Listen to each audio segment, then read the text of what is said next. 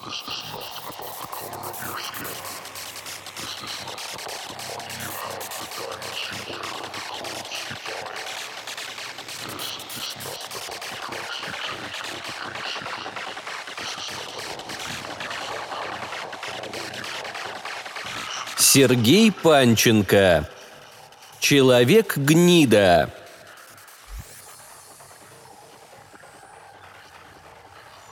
Если вы когда-нибудь посчитаете, что ваша жизнь невероятно скучна и несправедлива, и хочется чего-то такого для себя, чтобы «ух, хорошо все взвесьте», осмотритесь, так ли она скучна или вы немного заелись, ведь праздник не обязательно должен приходить извне. Не ждите его, просто поройтесь в себе и создайте самостоятельно.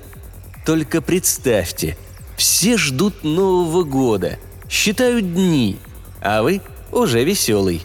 Но только не переборщите.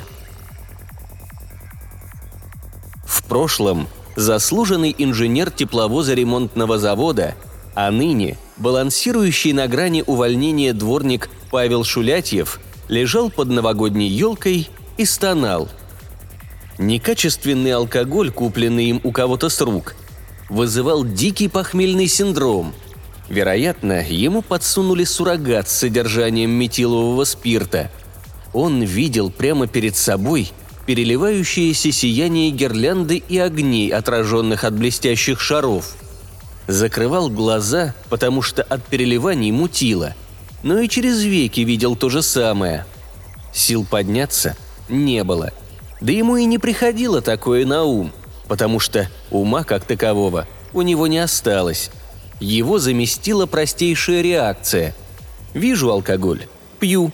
Не вижу алкоголь – ищу алкоголь, нахожу – пью. Из-за этого словарный запас сократился до десятка самых необходимых слов. «Почем? Сколько? Не отравлюсь ли? Дай в долг, завтра отдам». Шулятьев даже не запоминал, у кого брал в долг. И когда после зарплаты его встречали должники, он раздавал всем, кто к нему обращался. Соответственно, хватало получки не более чем на пару дней. Его беспамятством пользовались и нечестные люди, знающие о недуге дворника. Иногда успевала перехватить деньги супруга, живущая с детьми отдельно. И тогда он чувствовал себя добытчиком и пил уже до следующей зарплаты, занимая под нее с чистой совестью. Простонал Павел. Тяжко. Он судорожно сглотнул пересохшим горлом. Выключите елку, твари. Выключите елку. Паша, раздался рядом тихий, но приятный женский голосок. Соня? Удивился он. «Принеси похмелиться». «Я не Соня», — ответила женщина. «А кто?» Павел поводил глазами по сторонам, но движение глазных яблок вызывало головную боль.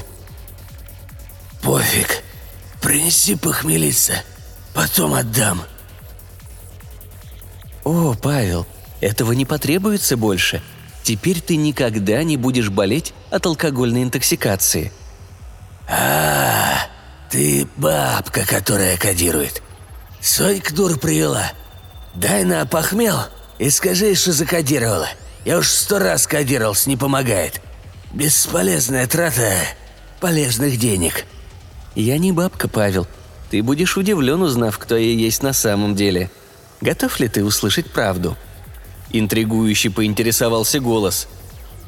«Слышь, дура, мне прямо сейчас только знакомств не хватало. Похмели? Тогда и поговорим». «Тебе этого не нужно. Я здесь, чтобы наделить тебя сверхсилой, которой ты станешь упиваться вместо алкоголя». «Да где ты есть?» Павел, хрустнув шейными позвонками, повернул голову на бок, но ткнулся в сосновые колючки лицом. «Где ты, блин?» «У тебя на голове, возле правого уха», — ответила женщина. Уха! Ты шикарлица! Напротив, я намного крупнее обычной женской особи своего вида. Особи? Ты белка? Догадался Павел. Пришла, наконец. Он испугался и обрадовался одновременно. Всегда хотел увидеть легендарную белку, приходящую в затяжной запой, но боялся, что это предел его организма, после которого могли начаться опасные последствия. «Я отношусь к другому биологическому виду, членистоногих», — ответила странная женщина. «А я отношусь к виду членистомеждуногих». Сарказм в таком состоянии говорит о высоких интеллектуальных способностях. «Я – вошь, а точнее царица вшей, вшица. Я у тебя в голове и сейчас занята тем, что собираюсь оставить наследника, который войдет с тобой в симбиотический контакт, наделив носителя сверхспособностями». «Заткнись, дура! Мне так хреново! Ты еще зудишь! Похмелила бы! Тогда б я тебя послушал!» «Потерпи немного. Пересиль себя. Ты ж мужчина. Ты должен быть сильным». «Я никому ничего не должен. Хотя нет, должен. Но с зарплаты как штык все до копеечки». Павел получил приступ боли и откинулся на затылок. «Ох, тяжко!» «Мне тоже не сладко. У меня жуткие потуги. Скоро в этот мир придет новая царица, взращенная на плодородной почве достойного переносчика». «Я моюсь каждую неделю», – простонал Павел. «Какая почва?» «Ты должен знать, человек, нашу родословную, чтобы рассказать ее высокородному потомку». «А сама что?» «А, ну да, вши не разговаривают». «Моя бабка жила в деревне на ребенке, выбрала носителя в детском саду. Свою дочь, мою мать, передала отцу дочери, но тот пошел на охоту, и каким-то образом она переселилась на кабана. Затем ей повезло, кабана подстрелили, и она снова перебралась на человека, мужчину. Он, кстати, живет этажом выше. Меня она родила на их кошке, которая, однажды гуляя по двору, легла спать на тебя. Так, на твою удачу, ты стал избранным». «Удачу? Меня запрут в дурки, если узнают, что я разговариваю с говорящей вшой». Павел поднес глазам руку, чтобы посмотреть время. Напрасно, зрение еще не восстановилось, и, судя по ощущениям, часов на руке не было. «На дворе утро», — ответила вшица, словно прочитала мысли. «К черту подробности! Число какое! И месяц на всякий случай!» двадцать девятое декабря. Год назвать?» «Ты за кого меня принимаешь? Уж такое точно не забудешь!» Павел замолчал, вспоминая, который год на дворе. Вроде вспомнил, но вслух произносить не стал, чтобы не опозориться. «Так э, почему ты сама не расскажешь наследнику о своей э, родословной?» Вспомнил Павел, что не получил ответ на свой вопрос. «Я... я... мы... начинается. Не забудь, о чем я тебя просила, человек!» Больше вшица не произнесла ни слова. Да и Павла приморила от тишины. И он заснул. Проснулся в лучшем самочувствии и с нормальным зрением. Поднялся самостоятельно на ноги, прошел на кухню, проверив пустой и отключенный холодильник на всякий случай. Там ничего спиртного не оказалось. Проверил все свои тайные места, куда рассовывал деньги с шабашек. Везде было пусто. Посмотрел на фигурку Деда Мороза под елкой, и его вдруг осенило. Он схватил игрушку и вытащил из нее шкалик водки. Неделю назад он сидел во дворе с компанией, и им какая-то добрая душа подарила с десяток таких шкаликов вкупе с газетным кульком соленой кильки. Один он тайком спрятал в карман и, вернувшись домой на остатках сознания, сунул Деду Морозу под подол. Трясущимися руками налил водку в рюмку. Настроение сразу улучшилось. появилось желание спеть что-нибудь похожее на «Тореадор Бизе». Неподготовленная гортань подвела его высокохудожественные намерения. Он схватил рюмку и проникновенно, ощущая огромную благодарность ко всему сущему, поспособствовавшему заначке, выпил ее залпом, поставил порожнюю рюмку и в задумчивости уставился на бутылку. Он выпил воду вместо водки, налил вторую, понюхал и понял, что стал объектом розыгрыша. Кто-то подменил содержимое. Павел снова задумался. Он точно вскрывал пробку первым, помнил хруст открывающегося колечка. Не могли его товарищи так искусно подменить водку на воду, чтобы он не заметил. Оставались только работники водочного завода, ворующие спирт и заливающие водой каждую десятую бутылку. Какое жестокое разочарование! Павлу снова стало хужеть. «Сейчас опять говорящая вша придет», — решил он, вспомнив про недавний психический недуг. «Так дело не пойдет». Он начал собираться на улицу. Накинул пальто на майку-алкашку, сунул ноги в раздолбанные сапоги без замков и вышел в подъезд. Дом источал ароматы предновогоднего праздника.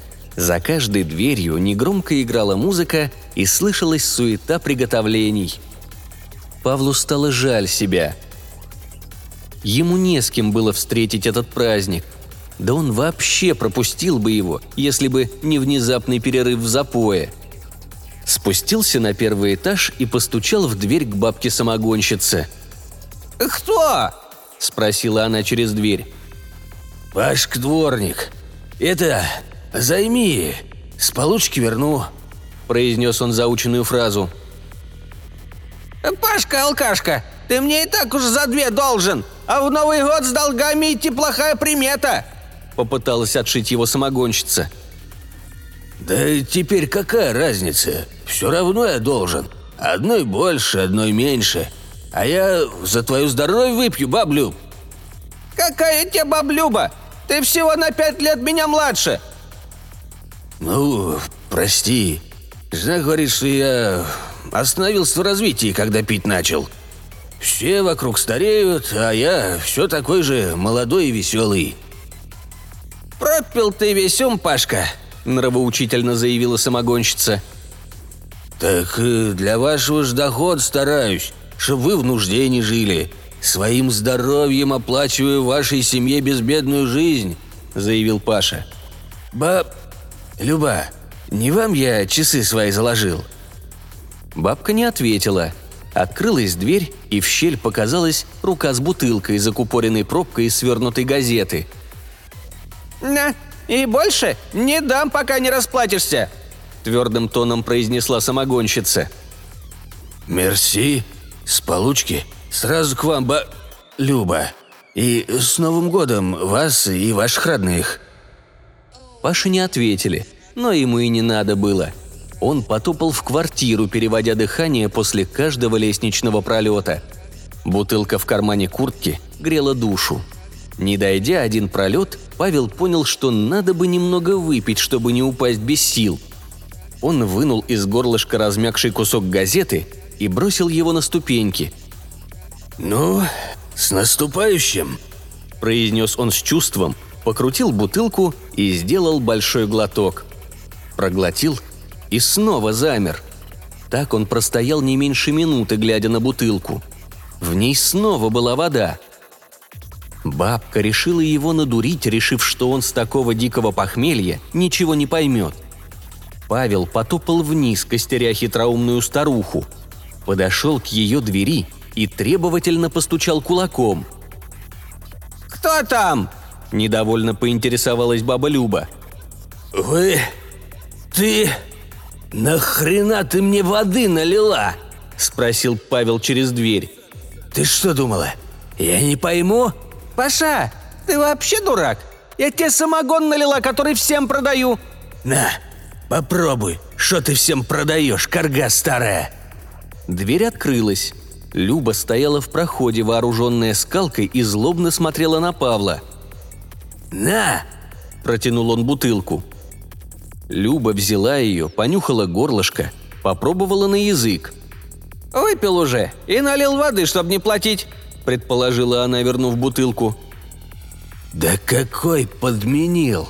Я даже до квартир не дошел!» – возмутился Павел.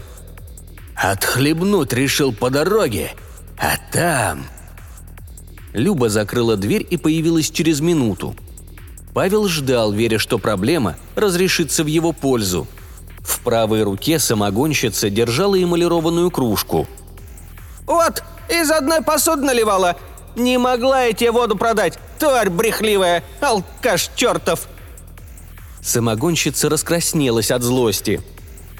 Павел понял, что его нагреют, выхватил кружку из рук женщины и выпил все, что в ней было. Люба кинулась на него со скалкой, охаживая спину и руки, которыми Павел прикрывал голову. «Да хватит меня бить!» – возмутился он. «В кружке тоже вода была! Ты меня надула, старая кляча!» «Вода у тебя в голове вместо мозгов, алкаш чертов! Пьяница запойный!» Самогонщица не унималась. Павел вырвался и выбежал на улицу. «Хрен тебе, а не долг!» – крикнул он в закрытую дверь. «Чё орёшь, Паулюс?» – окликнул его знакомый голос. Павел обернулся. Это был Роберт, его частый собутыльник, физик-ядерщик в недавнем прошлом. Он один звал Павла Паулюсом за то, что тот как-то чуть не замерз в сугробе. «Бабка Люба решила мне воду подсунуть вместо самогона.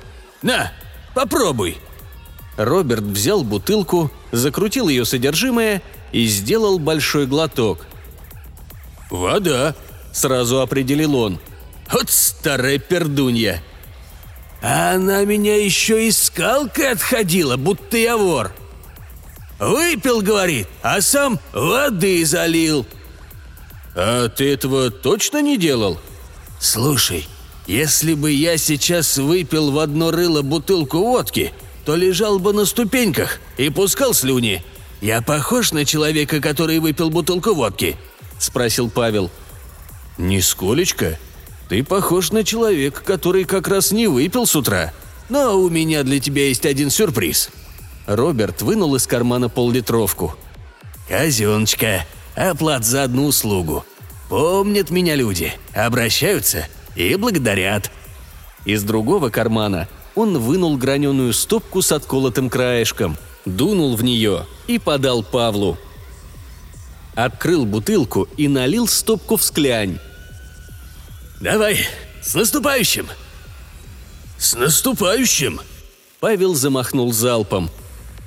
И снова произошла немая сцена продолжительного ступора. Он смотрел то на Роберта, то на бутылку в его руках. «А ну-ка, себе налей», – попросил Павел. «Что, не пошла?» – предположил друг. «Налей». Роберт налил, выпил, скривился и занюхал рукавом. «Водка?» – поинтересовался Павел.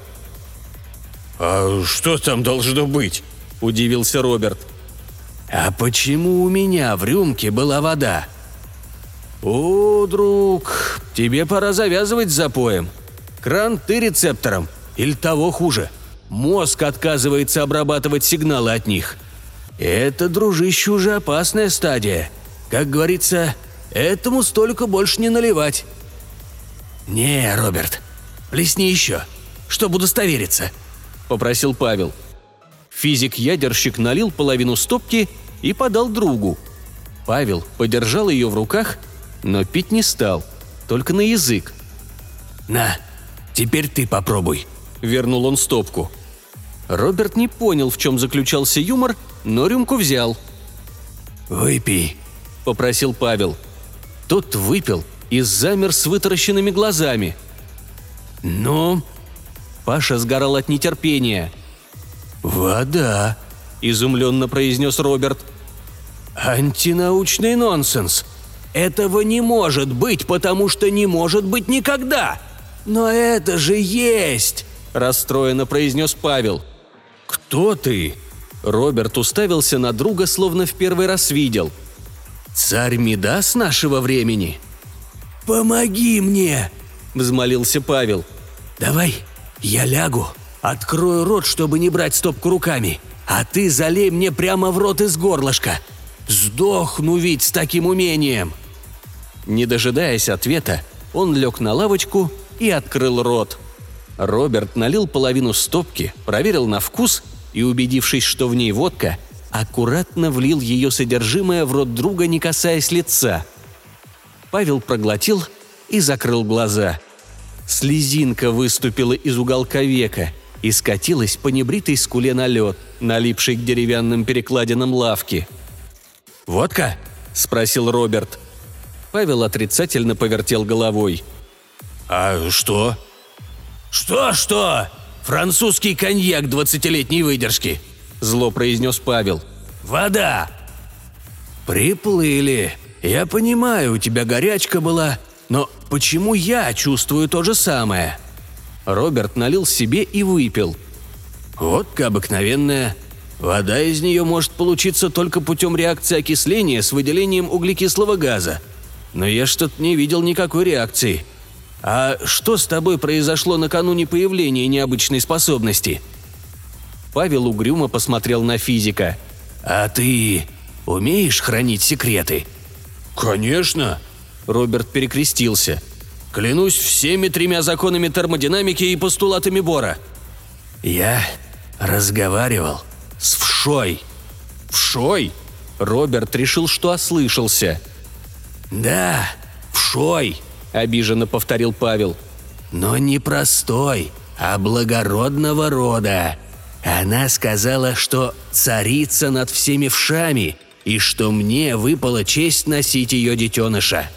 «Гниду?» «Неважно. А сама после родов откинула копыта, но перед этим успела рассказать, что у меня появится какая-то сверхсила, и я больше никогда не стану болеть с похмелья».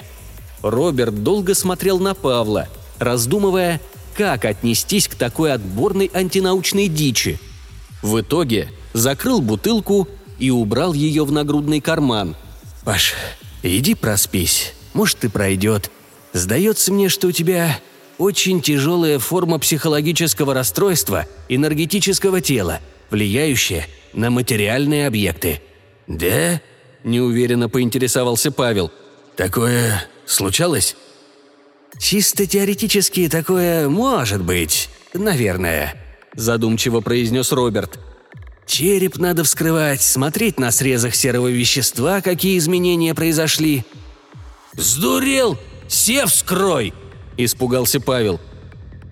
«А ты воду пробовал пить с того момента, как обнаружил в себе это умение?» «Нет».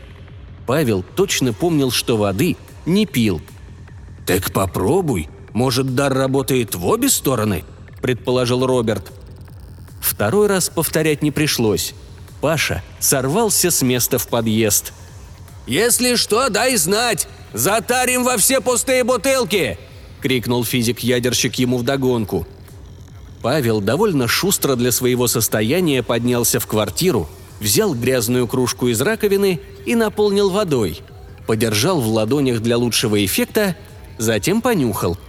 Пахло немытой посудой, но никак не спиртом. Попробовал на язык.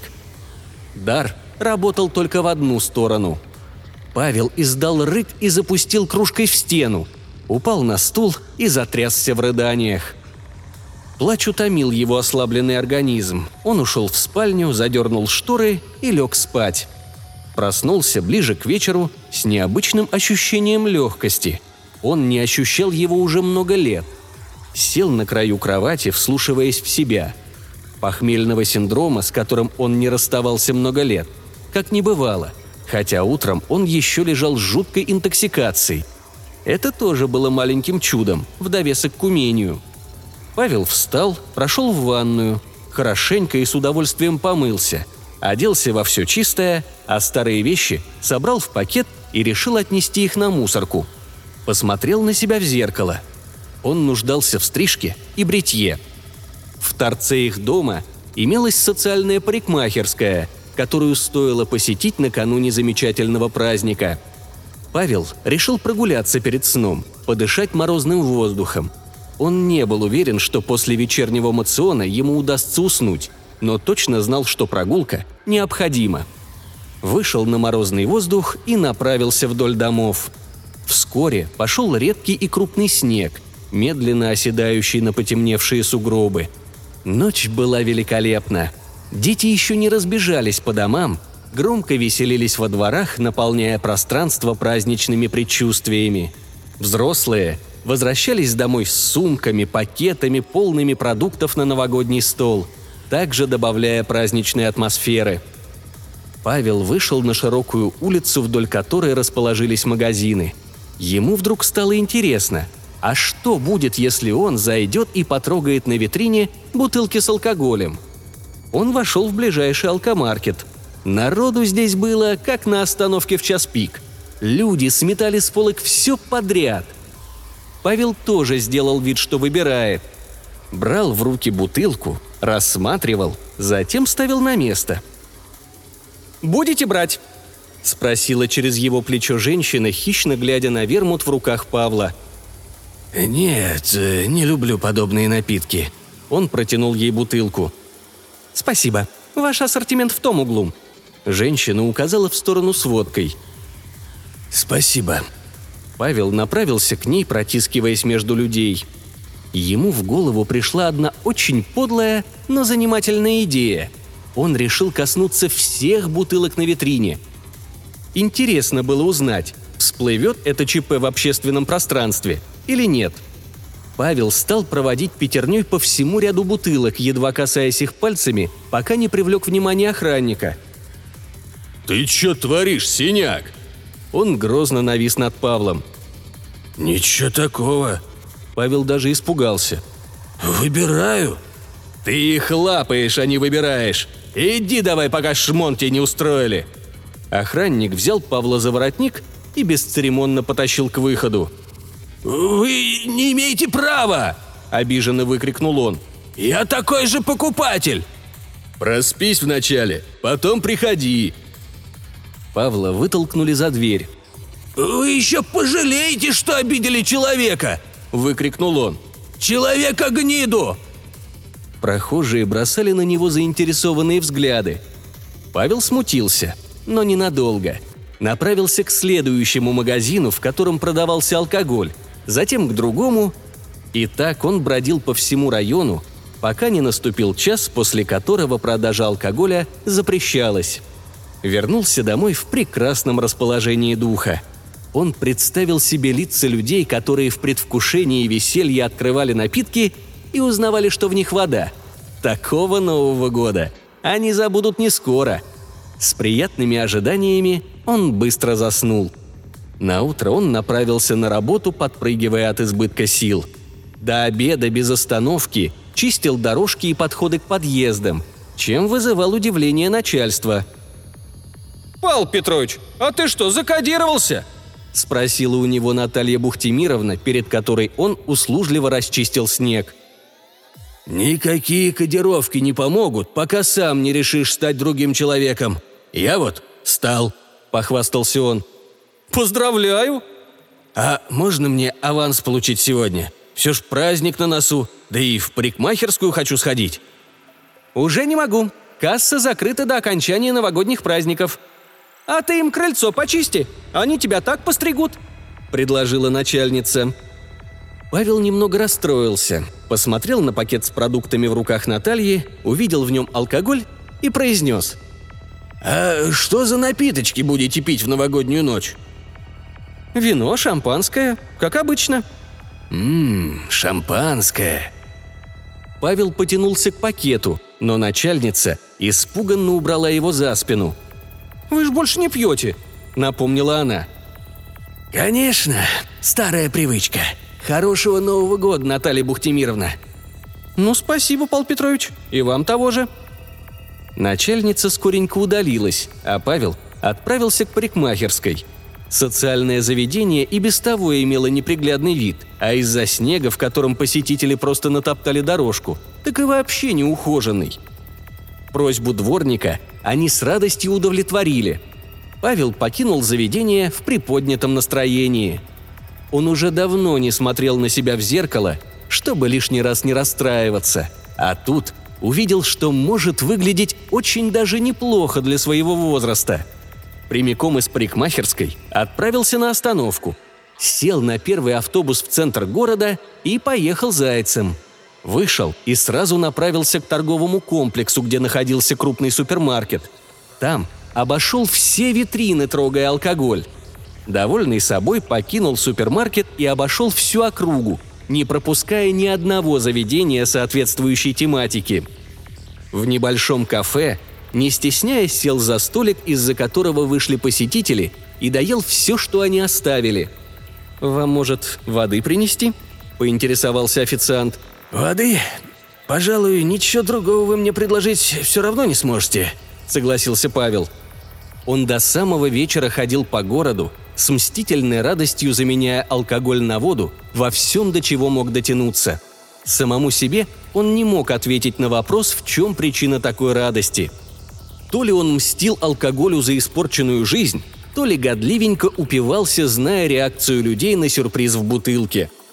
В любом случае, мотивировало его это очень хорошо. Только с закрытием магазинов он подумал о том, что надо возвращаться домой. У подъезда, как ни странно, его ждала супруга Соня. «Привет, Паша!» Она удивленно посмотрела на мужа. «А мне сказали, ты снова в запое?» «Привет. Врут.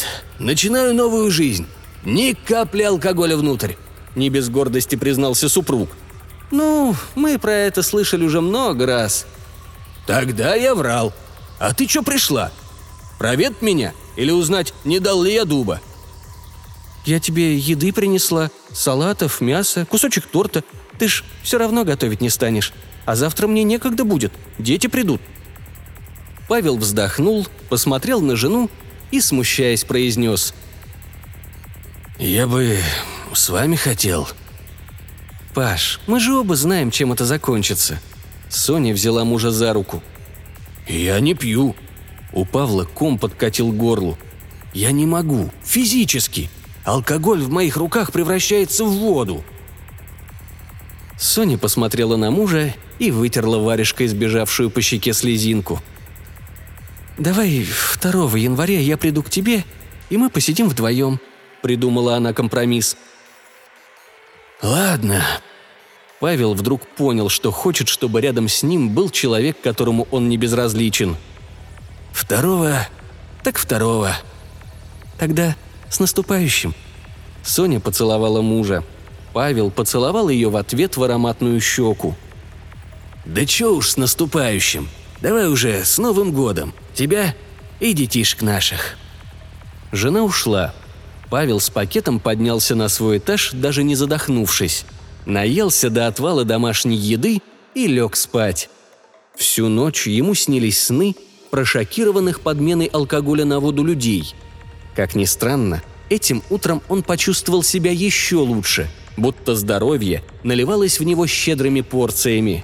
Включил запылавший телевизор и не без радости узнал, что в городе случилось настоящее ЧП. Огромное количество алкоголя оказалось подменено водой. Директора магазинов разводили руками, ссылаясь на акцизные марки, и ничего внятного сказать не могли. Праздник у многих находился под угрозой. «Что за гнида налила в бутылку воду?» – услышал он через вентиляцию крик возмущенного соседа. И в тот же миг он почувствовал, как в тело толчком вошло нечто, дарящее ему мощь. Павел закрыл глаза, вкушая прилив сил, и увидел прямо через стены все емкости, содержащие алкоголь в пределах дома. Он понял, что в его силах превратить его в воду дистанционно, не касаясь. Это напомнило расхождение взрывной волны. Бац! И содержимое всех бутылок заменилось водой. При этом он потерял определенное количество заряда энергии и больше ничего не видел. В этот день он даже не выходил из дома. Время от времени ему прилетали заряды от всех, кто поминал гниду в связи с заменой алкоголя. Не расходовал, копил энергию. Тело его дрожало от непривычных вибраций, напоминающих передозировку адреналином. Закрыв глаза, он ощущал, как радиус действия его необычной способности расходится все дальше и дальше от черты города. Он видел, как тот стал больше границ области, а уже ближе к десяти вечера, когда по телевизору начались новогодние концерты, энергия повалила валом. «Какая гнида налила сюда воду!» «А что за гнида подменила мне коньяк?» «Найду гниду, которая продала мне эту бутылку, и закопаю!» Каждый подобный возглас отправлял Павлу новую порцию энергии. К двенадцати часам, во время боя курантов, он уже начал бояться, что его разорвет на части. Ощущал себя гигатонной ядерной бомбой, способной уничтожить целый континент. В одну минуту начала Нового года Павел рванул, распространяя вокруг себя волну преобразования алкоголя в воду радиусом во много тысяч километров. Хватило не только России, но и всем соседним государствам. Ему стало легко, словно он долго терпел позывы в туалет и, наконец-то, справил нужду. Город возмущенно шумел, зато у Павла теперь появился шанс вернуться в семью. «Раз алкоголя ни у кого не осталось, то и им меня бояться нечего». Он принарядился, найдя из одежды то немногое, что не успел сменять на выпивку, и отправился по известному адресу. Дверь открыла супруга. Она не стала возмущаться и прогонять его, молча запустила в дом. «Ты представляешь, я купила шампанское». «Ни слова больше», – остановил ее супруг и направился в зал, где сидели дети. «У меня для всех вас важное объявление. Я Человек-гнида, который превратил весь алкоголь в воду». Он подождал реакцию детей и жены. Не дождавшись, продолжил. «Но я хочу, чтобы это осталось нашей маленькой семейной тайной». А по стране с боем курантов несся праздник. Люди загадывали желания на бумажках, сжигая и бросая их в шампанское, искренне веря, что в наступившем году они точно сбудутся. И многие, выпив залпом бокал, не могли понять, что в нем не было алкоголя, потому что загаданные желания пьянили не меньше. Человек-гнида был рад, что в его руках обычная вода, а праздничное настроение ему дарили родные и он сам. Ведь счастье, оно всегда внутри каждого из нас.